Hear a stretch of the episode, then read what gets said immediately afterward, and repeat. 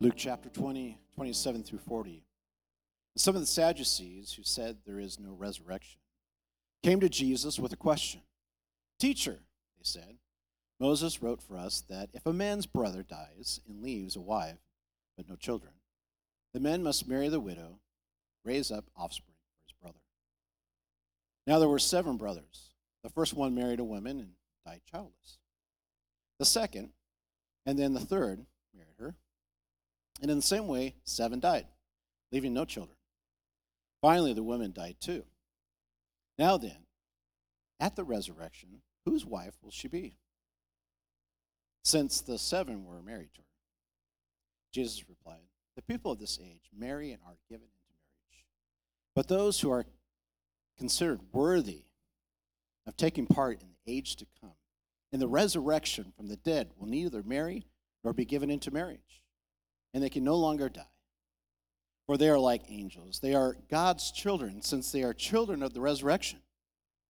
But in the account of the burning bush, even Moses showed the dead raised, for he calls the Lord the God of Abraham, the God of Isaac, the God of Jacob.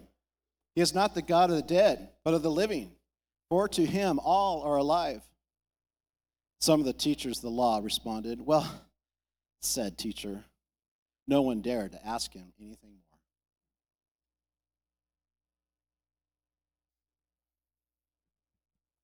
Thank you, Jeff. Morning, everybody. You can be seated.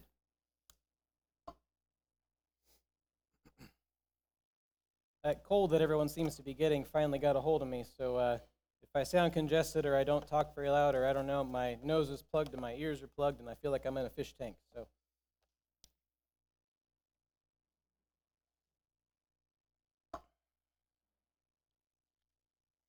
This passage is one of the um, stranger passages in the Gospels, at least in the Gospel of Luke. And um, when I saw that this was the one I would be preaching, I had a few choice words with God and with Greg, and then I realized that I signed up for it. So um, deal with it. Have you ever heard of Plato's allegory of the cave? Plato was a uh, pretty well known Greek theologian years and years and years and years ago. This is an image of an example um, of his allegory of the cave. And what this allegory uh, is trying to explain is he sets it up with so you've got this people on the right side of the wall, and they are chained to the wall or chained to the ground, and they can't turn their head. All they can do is look at the wall ahead of them. And then you've got somebody behind them, a puppet master or an actor of some kind, and they are shining shadows on the wall of various objects and then telling the people what the object is. And then behind even that person in a larger image, and in some renditions of this, um, you then have an exit out of the cave, and then you get this three dimensional reality above ground. And this was his way of arguing for various forms of understanding and depth of knowledge and being able to have conversations about various topics. Um, and the basic premise is that those who are sitting on the side of the wall that they can only see the shadow Ideally, there's multiple people sitting there, and if they talk to each other, they know how to use words to describe what they see, and the words that they are using are talking about the same thing. And so they say, okay, well, that is a bird. I'm told that's a bird, so this is what a bird is. It's a two dimensional object, it's all black, and it has this shape, and maybe it moves around in this way. Well, is that what a bird is? No. But that's all that they know of what a bird is because that is all the information they have been given. And everybody else on that side of the wall that is stuck with them looking only at the shadow has no ability to add any information to what is a bird. And so they all speak the same language, but are not even talking about the thing correctly if they were to then turn around and see what was actually casting the shadow. Maybe in an ideal picture, this bird would actually be a three dimensional picture with color. But you turn around and go, oh, they have, they have roundness to them. They have wings that can go in and out. They're not just static, they have various colors about them. But you have no idea about that unless you actually turn around and see and are given more than the shadow. In the passage in Luke that we are in this morning, Jesus addresses ways that we, as Jesus loving, Bible believing Christians, have settled, I believe, for shadows on the wall. We so easily become far too satisfied, I think, with life as it is now And then when we make assumptions about heaven and how it will be like, we say, oh, yeah, it's going to be sinless, it's going to be painless, it's going to be easier. And those things sound great, and they are true. But even that understanding is a pale, inadequate shadow of what eternity with God is actually going to be like. Paul says in 1 Corinthians 13 12, For now we see in a mirror dimly, but then face to face. Now I know in part, then I shall know fully, even as I have been fully known. Let's dive into today and see what Paul means by that mirror dimly. But before we do that, I need to introduce our main characters. Um, we get to be introduced to the Sadducees this morning, and they don't show up in Scripture very often. In fact, this is the only passage where Jesus directly addresses the Sadducees specifically. And we don't know as much about them as the Pharisees, um, but they were a small group of religious leaders and political elites. Um, the high priest was traditionally and normally a Sadducee, as well as high ranking temple officials, maybe some scribes. Um, and they only believed in the first five books of the Bible, the books of Moses. So Genesis, Exodus, Leviticus, Numbers, and Deuteronomy. They didn't take the prophets, they didn't take the poetry, the Psalms, the Proverbs, Song of Solomon, all of that. Didn't take any of the history books, Chronicles, Judges, all that. All they accepted as scripture was the original Torah, the five books. And so the Pharisees and the Sadducees were really at odds with each other religiously, because though there is continuity, then there's a whole bunch of stuff, specifically prophecies about the Messiah, that are only just lightly hinted at in the first five books, and they get seriously expanded upon in Isaiah and Jeremiah and Daniel and other places like that. Um, so they didn't have a lot of religious influence. It was a, it was a battle between them, but the Pharisees pretty much won out most of the time. Um, but they did have a lot of political power with Rome, and they were very comfortable being in the pockets of the religious leaders. You could almost think of them a little bit like tax collectors in the way that they used the Roman occupation for their benefit and we were able to find this kind of comfortable middle ground where they still got benefits from being Roman citizens, but also benefits from being religious leaders and political leaders in Jerusalem. At, in some ways, they're really comparable to like a modernist today. Their biggest viewpoint that was different from the Pharisees and from Jewish belief in general is that they did not believe in any sort of afterlife. There was no life after death. There's no angels, there's no demons, there's no spiritual realm. All that you see, all that is physical, is all that is. And God somehow exists outside of time and space and all of that, and He created it at some point and affects it to some degree. But we are not eternal beings. We have a start date and an end date, and then we just cease to exist. That's all that there is. So they were basically moralists, if you really come down to it, because there's no spiritual element. There's no, the only reason that you're going to atone for sins is to make yourself right so that you can be, live as morally pure as possible. There's no real reason to obey God other than to just be morally right and try to be as righteous as possible. Really earning righteousness, very Mormon like, very Muslim like in their belief system. Oh, and they were also really bad dudes, besides all of that. Um, John 12 verses 9 through 11. This is talking about the Sadducees. When the large crowd of the Jews learned that Jesus was there, they came not only on account of him, but also to see Lazarus, whom he had raised from the dead. So the chief priests, here Sadducees, made plans to put Lazarus to death as well, because on account of him, many of the Jews were going away and believing in Jesus. So you can tell these guys are hypocrites through and through. They do not believe in any resurrection, and they're going to kill the guy that was resurrected to try to maintain their status. So, in my mind, they're a perfect example of how, even for us, biblical knowledge does not change or save you if you don't let it sink deep into your soul and actually listen to what the Lord is telling you. And the Sadducees give us a really good example of what I'm talking about these shadows of what we think the world is going to be like because of what we perceive now. Let's talk about relational identity in the kingdom of heaven. What are the shadows we know now? Things that we look at and maybe they're good, but they're partial. And what are they versus the reality of who we are as eternal relational beings? There are many shadows we could look at, but in this example in Scripture, um, since the Sadducees bring up marriage, that's the one that we're going to primarily look at this morning. We'll start reading in verse 27. some of the Sadducees, who say there is no resurrection, came to Jesus with a question. Teacher, they said, Moses wrote for us that if a man's brother dies and leaves a wife but no children, the man must marry the widow and raise up offspring for his brother. So they're referencing what a thing is called levirate marriage. It was set in place by Moses, and it was this way to take care of both the family lineage of the man who died and also take care of the woman so that she was not left destitute, potentially childless, uh, with no sense of property or personal ownership of anything. Um, she'd seriously be in trouble. Prostitution was often the only alternative for somebody like that. And so this was a good thing. It was meant to protect people in the midst of the fall, in the midst of the brokenness of the world. Keep going in verse 29. Now there were seven brothers. The first one married a woman and died childless. The second, and then the third married her. In the same way, the seven died, leaving no children. So they're kind of creating this ridiculous scenario. This, this has seven brothers, and every single one of them dies before they're able to give her any children. So they take this example that's kind of obviously ridiculous, this pompous zinger. Hey, Jesus, how in the world are you going to be able to answer this? They're trying to, they don't know, they don't care about the answer. They want to know how they can find a way to expose Jesus. Because God doesn't allow polygamy, right? So if in the afterlife they're going to be married, which brother gets the wife? There's no way to solve this relational jigsaw puzzle in their mind. And this was a fairly common argument in their mind and a pretty strong one to most people of why there must be no resurrection.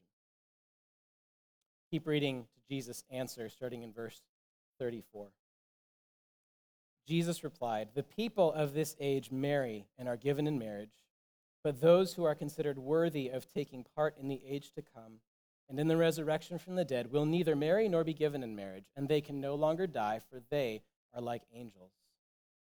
They are God's children, since they are children of the resurrection. But in the account of the burning bush, even Moses showed that the dead rise, for he calls the Lord the God of Abraham, the God of Isaac, and the God of Jacob. He is not God of the dead, but of the living, for to him all are alive.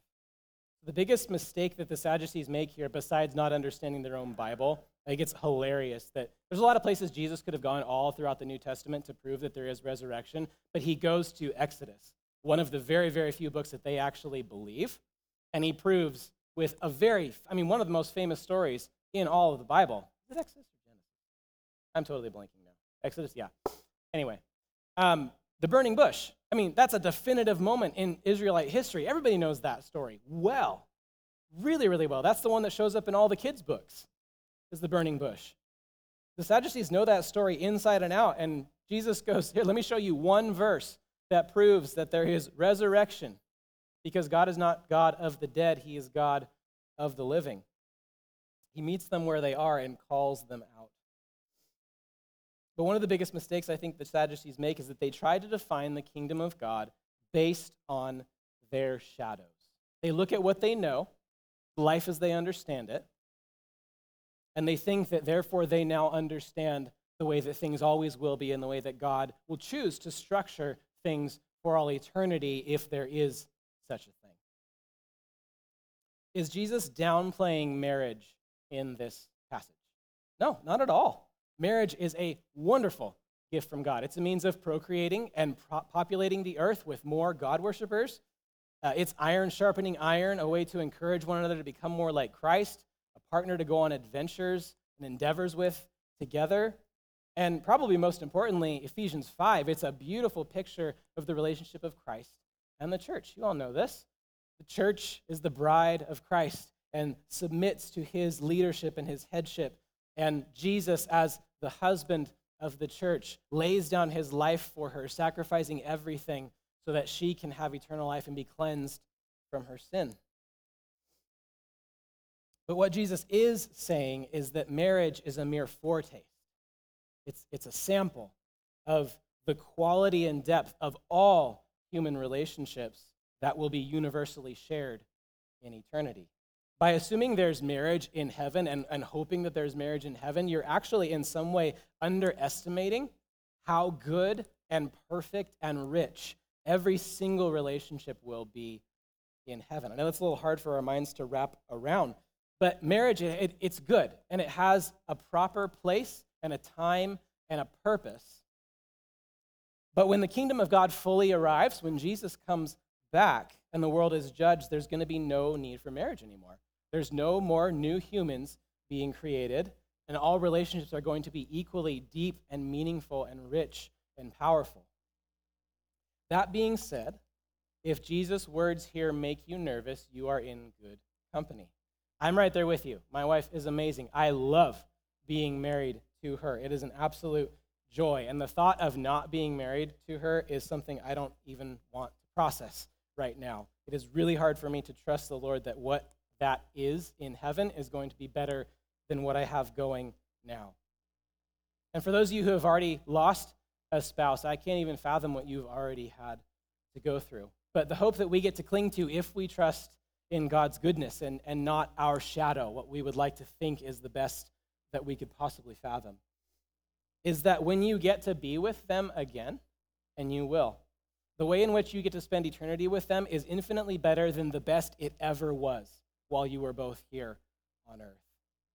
And there's no more death to us part, till death do us part, kind of looming over relationship. I always laugh.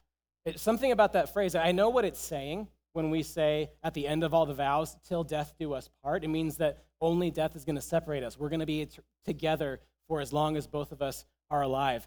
But I, maybe it's just the way it's worded or something, but it's like, I'm going to love you. I'm going to cherish you through thick and thin. We're going to be the best friends. We're going to be lovers. We're going to be partners. To, until we die.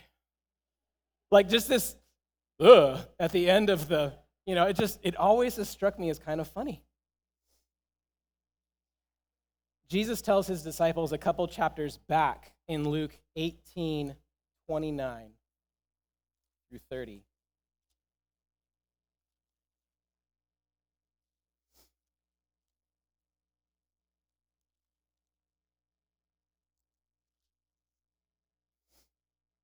Eighteen twenty nine through 30. and Jesus said to them, Truly I say to you, there is no one who has left house or wife or brothers or parents or children for the sake of the kingdom of God, who will not receive many times more in this time and in the age to come eternal life. Really interesting statement. Receive many times more what? Houses, wives, and children? We're not Mormon. We're not waiting for a whole bunch of wives and children and properties in the age to come. What is, what is he saying? He's saying the blessing, the benefit, the goodness, everything good about every good relationship you've ever had. If you are willing to give that up for the kingdom, if you're willing to give up your shadow and your ideal and trust that what God is designing and creating and preparing for eternity is better than what you can perceive here, and you submit to that, you will be, you know, socks will be blown off at how amazing it's going to be when you get there. And we receive some of those benefits as brothers and sisters in Christ now. Church is amazing. There's so many friends here, and we have each other's backs. And the number of stories I hear of people taking care of one another, bringing meals and mowing lawns and being there when there's a new baby and all that other stuff. We have this amazing community of like 300 people in here that have each other's backs. I don't know how many other people get to say that. We have an entire church directory of people I could call up, and I know they would be on my side. But even now, we only get a foretaste of that, and we get to receive the full measure of God's beautiful design for human relationships when Christ returns in glory and reigns on a new heaven and a new earth. And so there's no use clinging to these shadows, these ideals of marriage or whatever kind of relationship you want to think about, these glimpses through a mirror dimly. Because in the new heaven and the new earth, you're not going to have to deal with pride. You're not going to have to deal with selfishness. You're not going to have to deal with all of the other issues and problems that come up in any relationship but get magnified exponentially in marriage. And as a warning, there can also be unintentional and unexpected harm done, honestly, in our evangelism and in our discipleship to one another if we cling to these shadows as these ideals that we hold up in the here and now. The Sadducees may not have meant it, but did you notice how demeaning their question was, particularly to women, but honestly, everybody involved? Their hypothetical conundrum is kind of offensive. Whose wife will she be? Which brother gets to claim her as private property for all eternity? If I can say it without being crass, who gets to sleep with her if all seven guys already have? Come on, Jesus, let's be fair here. You aren't going to leave a guy hanging, huh?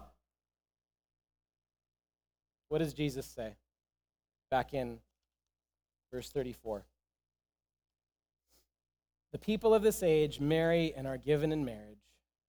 Those who are considered worthy of taking part in the age to come and in the resurrection of the dead will neither marry nor be given in marriage, and they can no longer die, for they are like angels. They are God's children, since they are children of the resurrection. So Jesus very specifically changes the wording of the people who are worthy to attain to the resurrection, to live in eternal life. Jesus restores the honor and the dignity of this fictitious woman in this example. And I think all women, you are not a wife in the age to come, you are a daughter of the king. And I think to men as well, you're not merely a dead guy's brother who now has to follow this law and marry this other gal so that this whole religious and legal system can be carried out through. You are a son of the king. In the eternal kingdom of heaven, you are defined only by your relationship to the king. And the problem with our shadows is that we tend to end up putting limits on God's power and goodness and the things that we think He can do when we impose these expectations on the way that He would like to shape things. And we end up communicating to people those misconceptions and misperceptions of God's goodness, God's power, and God's ultimate reality. If we turn the shadow and the foretaste of marriage, good thing, into the highest ideal form of male female relationship and assume that, well, that must be what heaven is like, if everybody's like a spouse, because that's the best picture we have. We make the mistake like the Sadducees and we inadvertently declare that anyone who is single is either missing out on God's blessing or is perhaps even a second rate Christian. Listen, as good as being a good mom, a wife, husband, dad, as good as those things are, as right and beautiful as those things are, yes, we have ways in the Bible that teach us how to be good in those different roles. Those roles are not your identity, it's not where your eternal value lies. And even the very healthiest husband wife or parent child relationship is a pale and inadequate example, a shadow of the absolute perfection of all relationships we will have together in the age to come. I find I have to be careful about this as I raise my daughters. I have two girls, ages four and two. And I already find myself saying things like, when you're going to be married someday. And that's good. That's a good thing to desire. I want to be a grandpa someday. I want them to experience the joy and the challenge of marriage. I want them to know what they put me through and have kids of their own. But as their father and their spiritual head, my primary job is to teach them that they are whole and complete in Christ and that their personal relationship with Jesus, their Savior, and God, their Father, is the primary source of their identity. Not college graduate, not wife, not mother, not successful entrepreneur, child of God. And it can be so easy to subtly start placing these expectations on our children and, and on other people that want to enter into this community. I think we have to be careful as a church as well, imposing these shadows and these Christian expectations, particularly on single young men and women. It, it inadvertently hinders our ability to meet them where they're at and affirm their value as brothers and sisters, partners in the Lord, complete persons loved and treasured by God exactly as they are in this moment, and capable of really effective kingdom ministry right now. In fact, Paul often says that don't get married. You're going to have a whole lot more free time to be able to serve the kingdom even better because you're going to be distracted if you get married. He seems kind of down on marriage. I was looking at all the different passages, and it's kind of a Debbie Downer, so I had to go back to the Psalms and Song of Solomon to kind of get myself picked up again. Oh, no, this is a good thing. God likes this. This is good. But I just wonder how what kind of unintentional harm we have done to our single brothers and sisters and to our children just with those, oh, well, when you're married. I feel like we've even structured ministries that way sometimes. I don't know at this church specifically, but I've seen it before. It's like this graduated progression. You have a young singles ministry, and the hope is they meet other young singles and graduate to the young marrieds ministry. And the hope is that they have a twinkle in their eyes and they graduate to the young parents ministry. So then they can serve in the parents ministry and the kids. But that's not how discipleship works. That's not progressive sanctification. The only thing that matters is becoming more like Christ, not fitting into these shadows of these ideals that we assume are the best way to live life. There's nothing wrong with being married. There's nothing wrong with having kids. Most of us will, and most of us do, or most of us already have.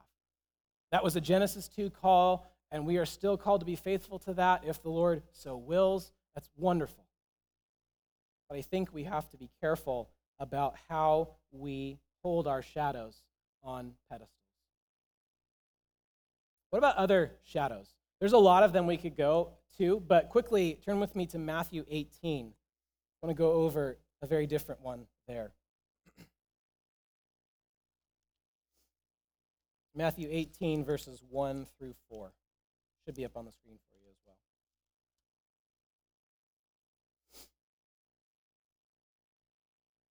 At that time, the disciples came to Jesus, saying, Who is the greatest in the kingdom of heaven? And calling to him a child, he put him in the midst of them and said, Truly I say to you, unless you turn and become like children, you will never enter the kingdom of heaven. Whoever humbles himself like this child is the greatest in the kingdom of heaven. So the disciples come to Jesus with their preconceived notion, their shadow, if you will, of what greatness and honorable status looks like in the kingdom of heaven, because that's the way that it looks like on earth now. Who gets to be the greatest in the kingdom of heaven? Who gets to sit at your right hand? Who gets to be the head honcho? Who gets to sit at the head of the table when everyone else goes, Ooh, look at that guy? And in classic Jesus fashion, he flips everything upside down. You want to be at the top, you dive to the bottom. Your definition of greatness in this world has no bearing on what greatness looks like in the kingdom of heaven. And significantly, that word turn in verse, uh, let's see, verse 3. Truly I say to you, unless you turn and become children, that turn is a very, very similar Hebrew word to the word repent. It's to turn from your ways and acknowledge that you have pride, you have sin, you're clinging to something. It's not just have a childlike innocence. There's an, there's an element to that, or a childlike faith, trusting so faithfully and blindly as children do of their parents.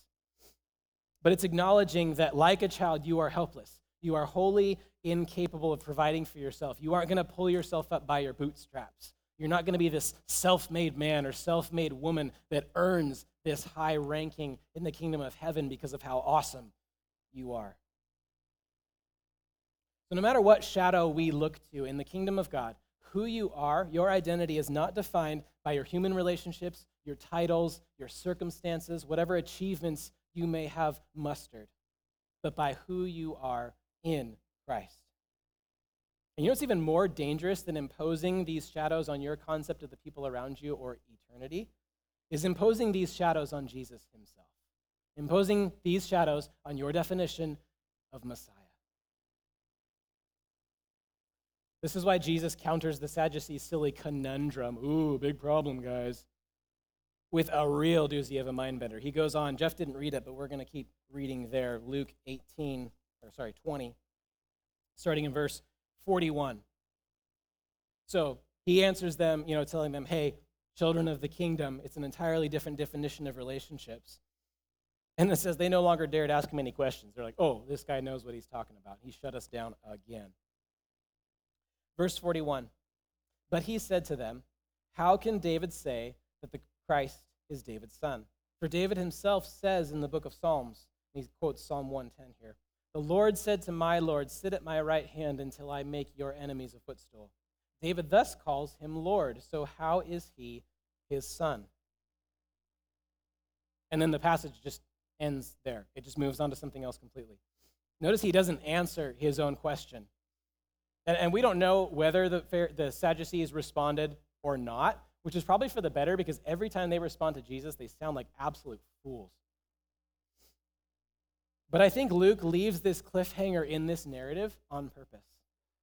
Because this is the central question. The one that he asked them is the central question for all people for all time. The Sadducees are concerned about what kind of marital relationships and what's the legal standing of various types of relationships in the kingdom is, which is this completely side issue. It may be important to a degree, but Jesus goes, let's not worry about that. How about who is Jesus? Who is the Messiah? Who is the Savior?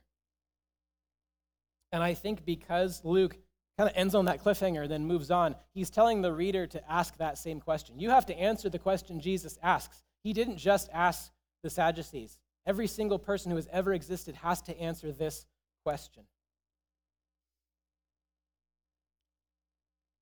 It doesn't matter what you think eternity looks like if you don't know the answer to this question because you're not going to be there. It's kind of like Costco. Have you ever tried to enter Costco without a card? Boy, they will not let you in. They will chase you down. I tell you what, it is hard getting into that place. So in the kingdom of heaven, it's not a plastic card like Costco. It's who is Jesus. That's your Costco card into the kingdom of heaven. So really quickly, let's look at all four gospels presentation of the triumphal entry when Jesus enters Jerusalem right before the crucifixion because there is something absolutely fascinating here in the way that the four different gospel accounts show the triumphal entry and specifically what the various people and the crowds that are involved say about Jesus. In essence, they're kind of answering this question that Jesus is asking. So the first is Matthew 21, verse 9. And it says this And the crowds that went before him and that followed him were shouting, Hosanna to the Son of David! Blessed is he who comes in the name of the Lord! Hosanna in the highest. So, first we have primarily Son of David. We move to the Mark account, Mark 11, chapters 9, or sorry, chapter 11, verses 9 and 10. And those who went before and those who followed were shouting, Hosanna, blessed is he who comes in the name of the Lord. Blessed is the coming kingdom of our father David. Hosanna in the highest. So for Mark, we have coming kingdom of our father David. There's David as, as the primary emphasis mentioned again. Now skip Luke and we'll go to John. John chapter 12, verses 12 and 13. The next day, the large crowd that had come to the feast heard that Jesus was coming to Jerusalem.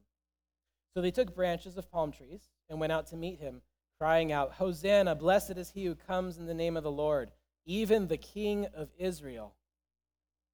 So here they call him King of Israel. So in these three examples, what you have is an emphasis on royal line.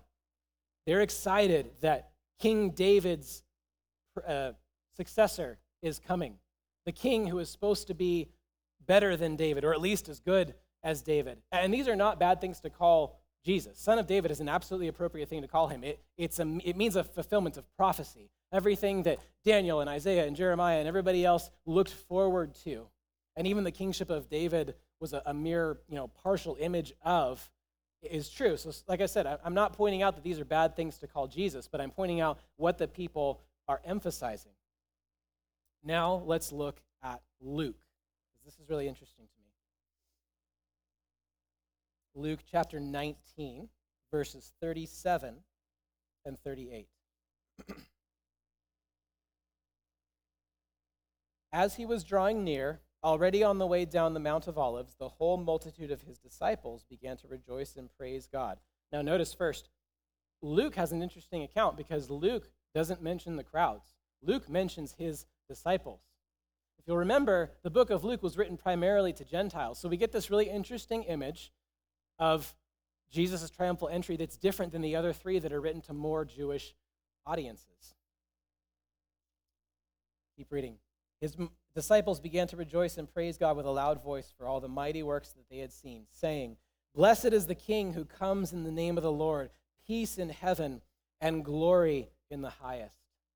So, King who comes in the name of the Lord. And if you are a student of your Bible or remember that we were recently in the Christmas season, it's so interesting to me that their proclamation of Jesus sounds a whole lot like the proclamation of the angels to the shepherds in Luke chapter 2. Blessed is the King who comes in the name of the Lord, peace in heaven and glory in the highest. That sounds a whole lot like peace on earth, goodwill toward men, glory to God in the highest, all the things that the angels sing. There's absolutely an echo here of the disciples repeating and echoing and expanding upon what the angels foretold at his birth in the beginning of Luke's work.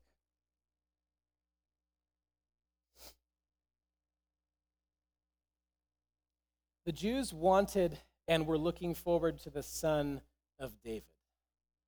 And they had every reason to be. Most of their scriptures were telling them to look forward to the son of David. But they were looking forward to a king who was as good as David was, who would kick out the Romans and make Jerusalem great again. But in Luke's account, Jesus mentions the disciples. Like I said, the disciples are the ones that Luke points out. And they don't mention David or Israel, but they mention heaven. He is the king of heaven. I think there's a couple reasons for that because this was written, written, remember, primarily to Gentiles. This Luke was written primarily for outsiders. And so, to some degree, like saying son of David or king of Israel, it's like, well, great, but I don't live in Israel. I live in America. What's the big deal about king of Israel? Or son of David, if I hadn't been steeped in the years and the years of the prophecies that I've been looking forward to and waiting to come true, it's like, okay, yeah, David was a decent king, except for the whole Bathsheba thing and whatever, but, you know, I can look over that, I guess. Maybe he's a good king, okay, but it, it doesn't sink in the way it does for a Jew. And so for us Gentiles, when we look at the Luke account, he tailors it to say, hey, you know what? I know you're not an Israelite, and that's why it's super, super good news that he is not just the king of the Jews. He is not just the son of David. He is king of the universe. He is king for everyone.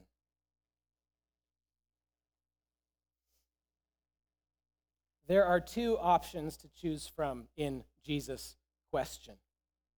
Remember, he poses it to them How can it be that Christ is David's son?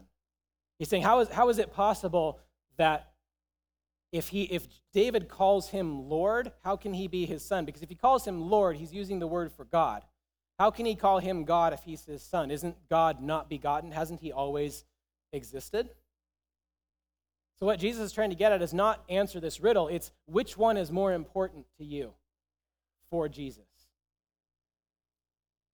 First option, if Christ is David's son first, if that's what makes you most excited, about him is his royal lineage, his kingly power, his ability to stamp out the Romans, th- then you're just looking for your best life now. You're looking for Jesus to make your country and your current life the way that you want it to be, to affirm your shadows, maybe upgrade them a little bit. But if Christ is David's Lord first, if that's what makes you most excited, is that he is God, not just a good king like David, then you've got the right Jesus. And you will submit to his authority in your life and say, Not my will, but yours be done, O King of the universe. And you let him define reality. And you trust in his goodness rather than your hopes and dreams and perceptions of what you would like eternal life to be. If Jesus is anything less to this, less to you than this, I don't know how else to tell you this, but you're not getting into eternity. This is the only way is submitting to Jesus' definition of reality. Sometimes I wonder, let me wrap it up with this. Sometimes I wonder if our reluctance to follow Jesus and to evangelize and to share with others stems from this lack of grasping just how good God is and just how much Jesus loves us. It's so easy for us to first question God's goodness because we like our shadows. They're familiar, they're controllable, they're cozy. Marriage is wonderful. It's got a lot of challenges, but overall it's awesome. Raising children has its, you know, challenges, but children are wonderful. We see the goodness in this life, which is genuinely good. It is. I don't mean to downplay it at all, but we assume that then that's the best that God can do. As if earth as it is now in its fallen state is somehow his magnum opus. And we messed it up, and, and now we just got to make the best of it. Or if we're in the midst of tragedy and things are not going well, and you're wondering, how long, oh Lord? And we can start to assume that, well, maybe God doesn't want good things for me ever because he certainly has not given me good things now. I love this quote from theologian Richard Bauckham. Should be up on the screen. Though eternal life is to be contrasted with the mortal life that runs out in death, it is far from being mere, never ending existence. It is the fullness of life in relationship with God, life to the nth degree, a comprehensive term for all the blessings God has to give humanity. It's not mere just not dying anymore, just a little slight upgrade from life as it is now. I love this. It is the fullness of life in relationship with God, life to the nth degree, a comprehensive term for all the blessings God has to give to humanity. none of us know what this is. None of us know what this is like. We get glimpses of it, maybe in, in an amazing devotional time or when we're in fellowship with other believers together. The Garden of Eden wasn't even this. The Garden of Eden was limited. The Garden of Eden was, was raw resources. And yes, walking with God in the cool of the day, absolutely, having nothing that hinders your relationship with God. But even that was a blueprint, it was a blank canvas for humanity to start building something. Scripture says it, that, that Jesus is building something new for us in heaven. You saw how humanity did. A whole lot of good we did trying to make the garden into something beautiful. He didn't put eternity into human hands. Jesus is the one cultivating and creating into something absolutely perfect, amazing, beautiful. And we have absolutely no concept of reality. The closest we can get is read Revelation 21 and 22. And even that is, is like John said, I have no words to actually describe how incredible it was, so I'm going to think of the best words that I can. And they're an absolute pale comparison to the reality. There's, there's, other, there's another dimension. There is colors that we have not seen, there is tastes that we have not tasted, there is experiences that we have not felt, emotions we have not conceived of. It is, it's going from three dimension to four dimension. It's being able to see ultraviolet light. It's being able to fly. I don't know what we can do. You look at Jesus' resurrected body, he walked through walls. He just teleported from place to place, hundreds of miles away. But he also ate food.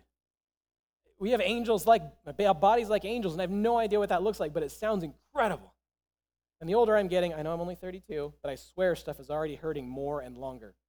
The more I'm like, yes, I cannot wait for that. I heard that. Howard's like, just you wait, young man. You don't even know the meaning of the word pain. But secondly, we can also question Jesus' love for us. Honestly, because the cross and the resurrection was a long time ago. Some of you have celebrated a lot of Easters. He's still risen, risen indeed. Yep, nothing's changed. We're just waiting for him to come back. Another Easter, another, yep, I'm so glad he did that for me. Thank you, Jesus. But why is he taking so long? And in the meantime, I'm still sinning. I'm still struggling with that, Jesus. Why have you not fixed that for me? Don't you understand how much I want to obey and honor you? Don't you understand that I, I want to be a guy who reads the word for hours a day, but Netflix is so much more interesting? Why can't you be like my shadow, the way I think you should sanctify and save? Make me never sin again on the spot. He could. Why doesn't he? Honestly, guys, I don't, I don't know. It's his will. There are things I could go to in Scripture, Romans 5 and other places that talk about how we become more like Christ through the sanctifying process of struggling and failing and seeing that God is still good and we get to know him more. There's this amazing, beautiful process I don't claim to understand. The bottom line is, is he, he could just all make us sinless and just take us up the moment that we profess our faith in him. And, and he chooses not to. And, and I have to be okay with that. And I have to say, even though you do not save me in the way that I would prefer, even though you do not make my life the way that I would prefer, I am going to trust that you are good and your way is perfect. In either case, whether we question God's goodness or we question Jesus' love for us, like Jesus' disciples in Matthew 18, we need to repent of our pride. Thinking we know how things should be, imposing our shadows on God's reality, and become like little children who acknowledge that He is God and He is King, and we are not. Eternal life is not defined by your shadows and ideals but the reality of Jesus as King. And thank God for that, because He is so good and loves you so much. And for those two reasons, I promise you eternity is going to be far more incredible than you can possibly imagine. Until that day, we pray, Come, Lord Jesus, give us the strength to endure till the end and help us save as absolutely many as we can, snatching them out of the fire. Will you pray with me? Lord, thank you that you have something so incredibly wonderful for us that our minds cannot even fathom. Lord, forgive us for not trusting in your goodness. Forgive us for assuming that we know what would be the best version of eternity.